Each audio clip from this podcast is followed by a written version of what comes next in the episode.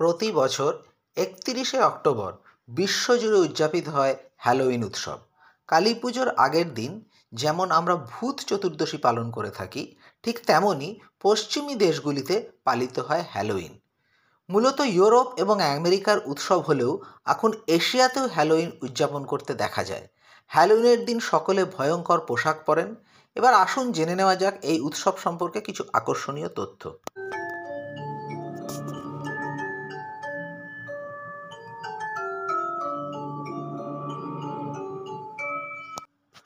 এখন কেবলমাত্র পশ্চিমী দেশগুলিতেই নয়, ভারতের মতো আরও অনেক দেশেই ধুমধাম করে হ্যালোইন উদযাপন করা হয়।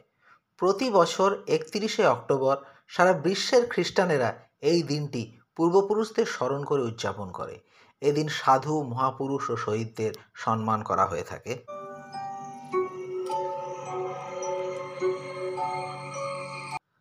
আসলে হ্যালোইন ছিল স্যামিমের প্রাচীন কেল্টিক উৎসব। এটা ছিল তাদের ফসল কাটার উৎসব। কেল্টিক সম্প্রদায় প্রায় দু হাজার বছর আগে এসেছিল। ফসল কাটার মরশুমের শেষ হিসাবে হ্যালোইন পালন করা হতো। এছাড়া এটি শীতের মাসগুলোরও সূচনিত চিহ্নিত করে।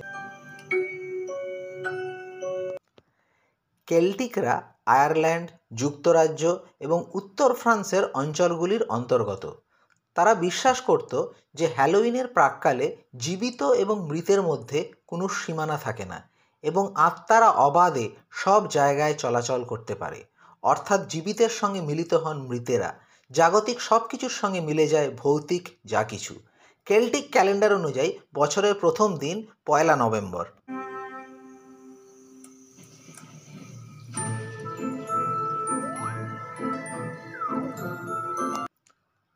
প্রতি বছরই একত্রিশে অক্টোবর হ্যালোউইন উদযাপিত হয়। গ্রীষ্ম এবং শীত, জীবিত এবং মৃতের মধ্যে পার্থক্য চিহ্নিত করার জন্যই হ্যালোইন উৎসব পালন করা হয়। বিশ্বাস করা হয় হ্যালোইনের দিনে জীবিত এবং মৃতদের মধ্যে কোনো সীমানা থাকে না। আধুনিক যুগে হ্যালোইনের দিন বিভিন্ন ধরনের ভুতুরে পোশাক পরিধান করা হয়। কুমড়ো খোদাই করা ভুতুরে গল্প বলা, ভৌতিক সিনেমা দেখা এবং আরও বিভিন্ন ভুতুরে ক্রিয়াকলাপ করা হয়।